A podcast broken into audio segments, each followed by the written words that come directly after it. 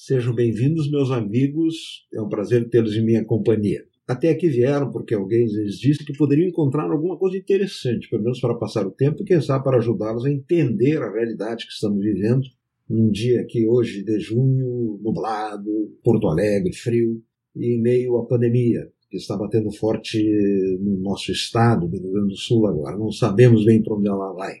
E vieram aqui porque talvez eu possa encontrar alguma decodificação, alguma informação sobre ciência, sobre esse bombardeio de informações que todo mundo está tendo, quer requeira ou não. Abre um grupo de WhatsApp de amigos, nem falar, da família, no jornal se falam em estudos, em curvas, em PCRs, anticorpos, placebo, cloroquina, etc, etc. Eu sou um médico, cientista, professor, e há tempo tinha ideia de gravar alguma coisa nesses termos de decodificação da ciência, como muitos fazem. Talvez eu tenha, nesse momento, inclusive, tendo essa razão, essa razão do fato de 2020, se eu tenha alguma chance maior de dar-lhes uma mensagem sobre o que seja a ciência, colocando de saída a razão pela qual eu estou aqui de máscara facial, começando essa apresentação. Afinal, eu não imagino que os esteja contaminando via este vídeo gravado ou ouvindo-me né, no podcast, sabendo que eu estou mascarado. E para demonstração aqui no vídeo, eu vou dar uma informação que está associada à razão, à racionalidade, do entendimento da razão, com muito pouco substrato científico para o emprego da máscara. E para tal eu uso uma expressão que eu tenho empregado entre meus amigos, talvez eu tenha sido o primeiro. Aqui, pelo menos, ao nosso redor, fui o primeiro a chamar as máscaras de pequenos paraquedas. Ok? Estou fazendo, vou fazer a vocês a demonstração de como essa máscara é muito parecida com um paraquedas certo? Do ponto de vista de se nós a colocarmos como um paraquedas numa pessoa que vai impedir que ela, ao jogar-se de um avião ou de grande altitude, caia no chão e se esfarele, certo? Essa é uma questão científica que médicos e cientistas como eu somos submetidos a uma eterna piada, uma grande piada que foi um artigo científico que antepõe-se a nosso pedido, mas a evidência, e qual é o, onde é que está? Vamos usar isso, mas ninguém viu se funciona ou não funciona, tem um estudo comparativo, etc.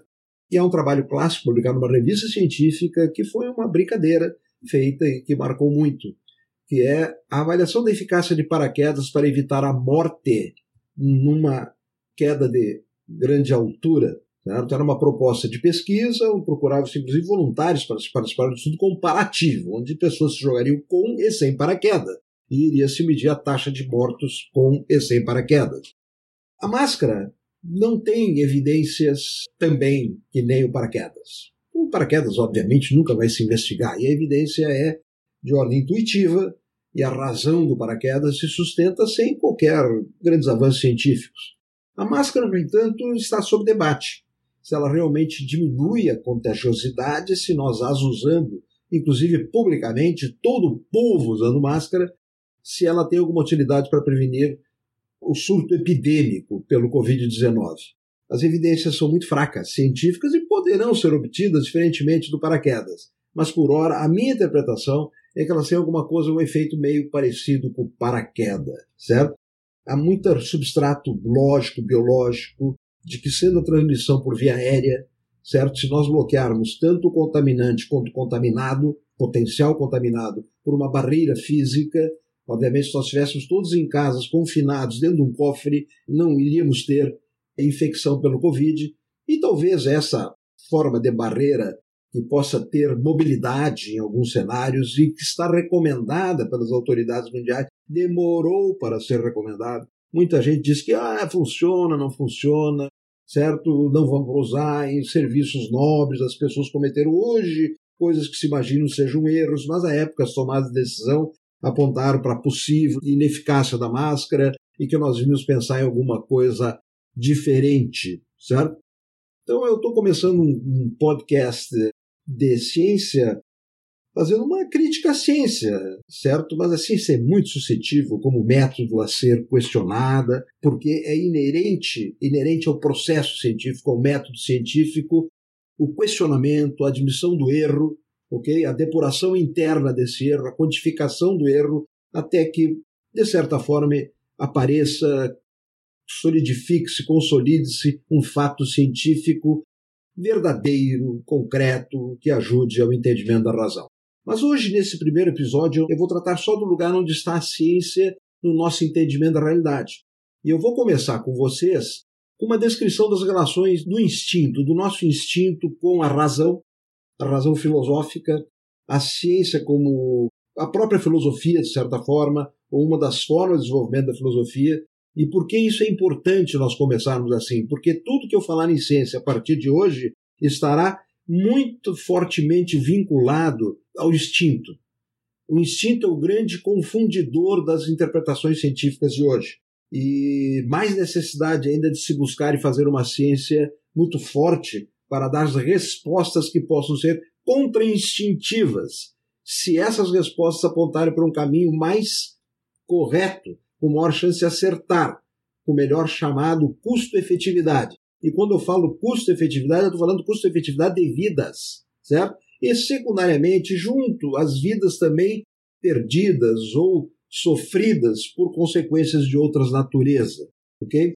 Vou fazer um, aqui um estudo que eu fiz de natureza observacional, certo? Durante alguns anos recentes, estudando os instintos. Naturalmente, dentro dos meus momentos de lazer, em um, uma residência de lazer que nós temos, a família tem no litoral do Rio Grande do Sul, e do lado da nossa casa há um terreno baldio onde vivem ali, e em vários terrenos, ainda é um condomínio em consolidação, em vários terrenos que o cercam, convivem inúmeras dezenas e quase centenas de espécies animais. Pois entre essas espécies animais temos ali no nosso condomínio uma que é que está no nosso litoral não há muitos anos. Eles têm o nome de piru-piru, ostraceiros, o nome científico não interessa aqui. São pássaros relativamente pequenos, menores que uma gaivota, mas com um imenso bico, cor de laranja.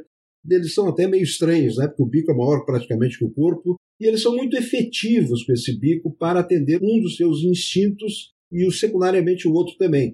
Os instintos da humanidade. Aí, na verdade, todo mundo sabe, né? nós está programado bioquimicamente a algum canto do nosso cérebro o nosso instinto de sobrevivência, certo? Que privilegia primariamente ações que impeçam que nós venhamos a morrer, ok? E o instinto da preservação da espécie, que agrega uma série de outras atitudes para que a gente garanta a reprodução, que as fêmeas tenham os seus machos, aqueles de melhor qualidade do ponto de vista delas, e vice-versa, para se preservar a espécie, certo? Isso é comum entre nós, os animais, pois ao lado do terreno, eu disse, vive um casal de pirus-pirus, certo?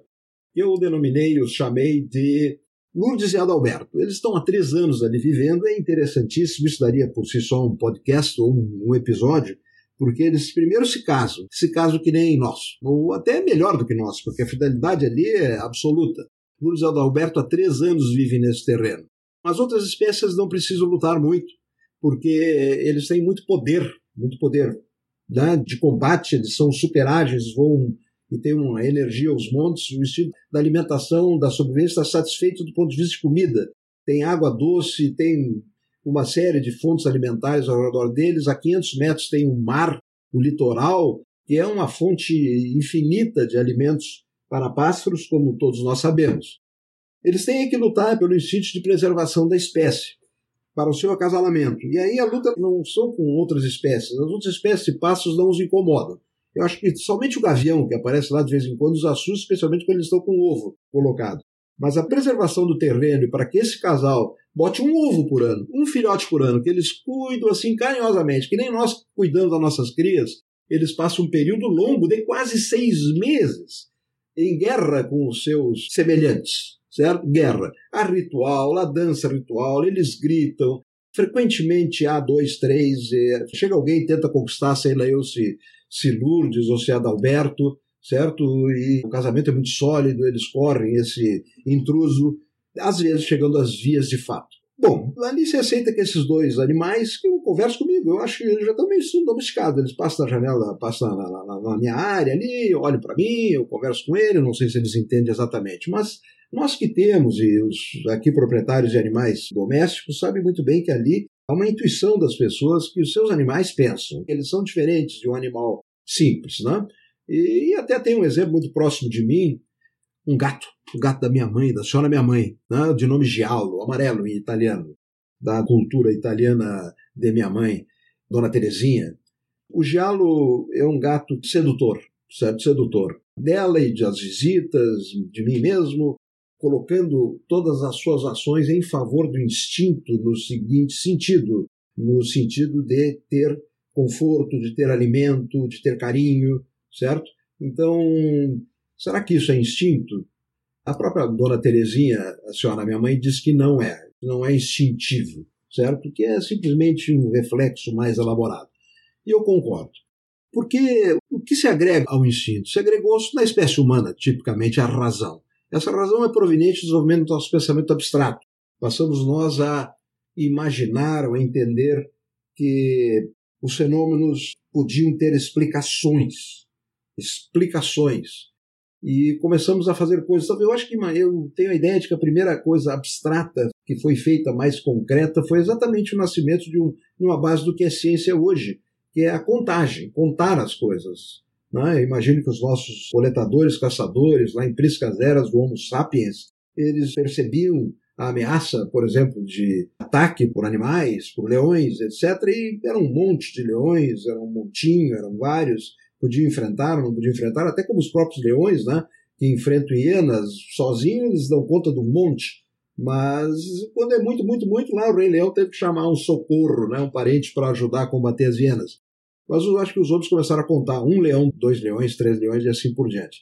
Esses são os primórdios do pensamento abstrato e do entendimento da razão e do momento que nós começamos a perguntar, mas afinal, por que está ocorrendo isso, por que está ocorrendo aquilo?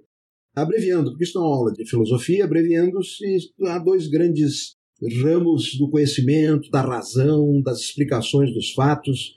O primeiro foi muito forte e ainda prevalece hoje, ainda prevalece, é o predominante na nossa humanidade hoje. São as explicações de natureza metafísica, certo? Explicações que as pessoas têm de coisas que não são imediatamente concretas, que são imaginadas pelo pensamento abstrato e na metafísica encontram respostas frequentemente de natureza religiosa, com a constituição de religiões variáveis dependendo das civilizações, e todo mundo teve pelo menos alguma formação religiosa, e que explica ou, ou alivia o nosso sofrimento, ou explica porque estamos sofrendo, nos promete um outro mundo, etc, etc, mas os dados não são aferíveis. Eu poderei, no desenvolver desse podcast, abordar isso mais a fundo. Mas não é a religião a melhor explicação. E, aliás, não tem absolutamente nada contra religião e religiosos. Isso é outra coisa, ok? Eu entendo, no entanto, que as explicações de natureza filosófica, que lá antes, em alguns talvez milênios antes, antes de Cristo, veio se consolidando. E, de fato, na Grécia, na Grécia, que usou a informação já existente previamente, mas os filósofos gregos que plantaram as raízes do pensamento filosófico e que tinham, em síntese, uma interpretação de razões de ordem terrena, de ordem palpável, e, obviamente, de paz com a religião também, os filósofos não correram o risco, um que outro lá na história está um pequeno desafio religioso e o destino que tiveram por esse desafio. Mas eles agregaram valor de muita qualidade à filosofia, filosofia que é o ramo do conhecimento humano mais nobre de todos e abriga e é praticamente sinônimo de conhecimento, né, e de um derivado desse conhecimento que foi o nascimento da ciência e que, de certa forma, é a própria filosofia. O conhecimento também é chamado cultura, mas não é cultura. Cultura agrega outros componentes, certo, que excede o conhecimento. Mas que eu coloco cultura até como precedente em relação ao conhecimento, porque a cultura molda muito o entendimento filosófico. E nesse início, lá na Grécia, ao se falar da cultura, do conhecimento, da interpretação filosófica, como de Aristóteles, no seu escolasticismo, a explicação dos fatos por fatos, certo encadeamento que tinha um substrato lógico muito forte, passou também a se contemplar a dúvida sobre isso através do desenvolvimento do pensamento científico, uma forma sistematizada de entender a realidade, e que, óbvia e automaticamente, veio a agrandar o conhecimento e a filosofia em síntese. Ou seja, esse triângulo, né, a filosofia, ciência e cultura vieram a dar uma racionalidade, que é um corolário da palavra razão, para o entendimento da realidade que molda o nosso funcionamento até hoje, certo? Predominantemente. Bom, isso tudo, a razão, a filosofia, ciência, cultura, conhecimento, a própria metafísica, são nobres por si, especialmente porque eles se vinculam à necessidade de promover o bem comum. É óbvio que o instinto e a razão, a nossa razão, trabalha frequentemente ou predominantemente, digamos assim, em favor do nosso instinto, porque fomos entendendo a realidade, mas fomos usando esse entendimento para garantir a nossa segurança, para garantir a nossa reprodução, para garantir o nosso poder derivado da segurança, para a nossa associação entre pares, para vivermos e constituirmos as civilizações ao correr da história.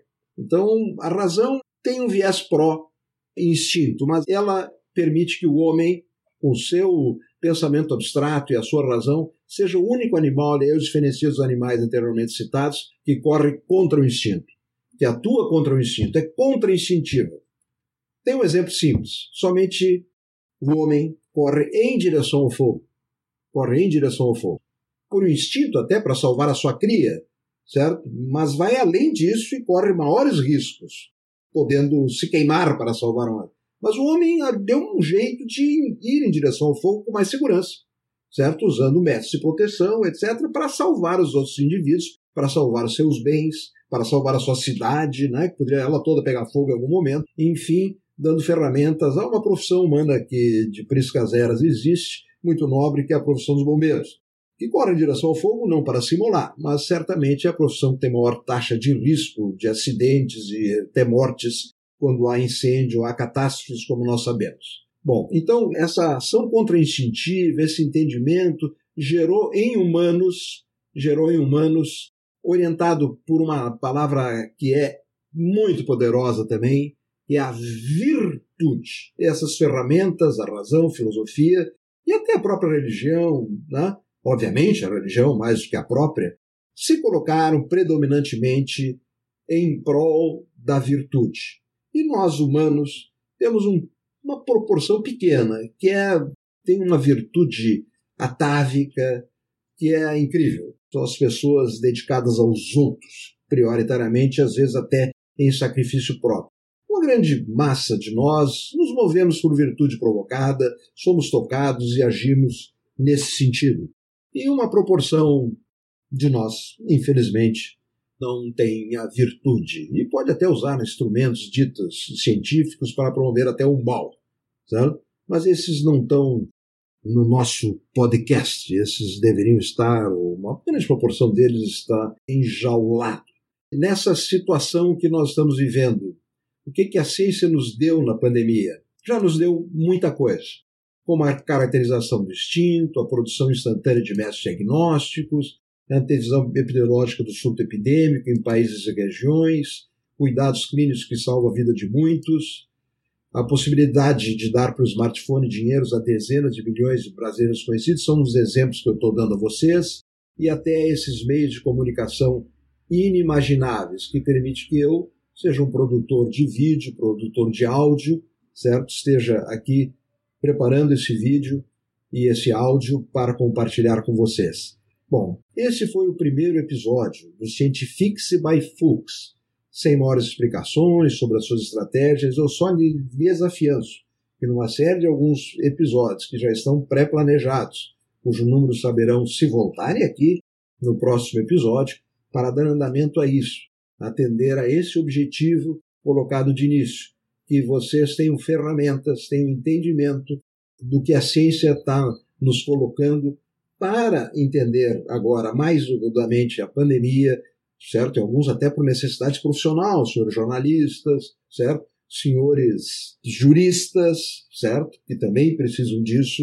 Eu tenho muitas interações nesses cenários como profissional, posso contar-lhes mais adiante. Mas, por hora, eu lhes convido para estarem aqui comigo no segundo episódio de Scientifique by Fux. Muito obrigado pela paciência e participação de vocês.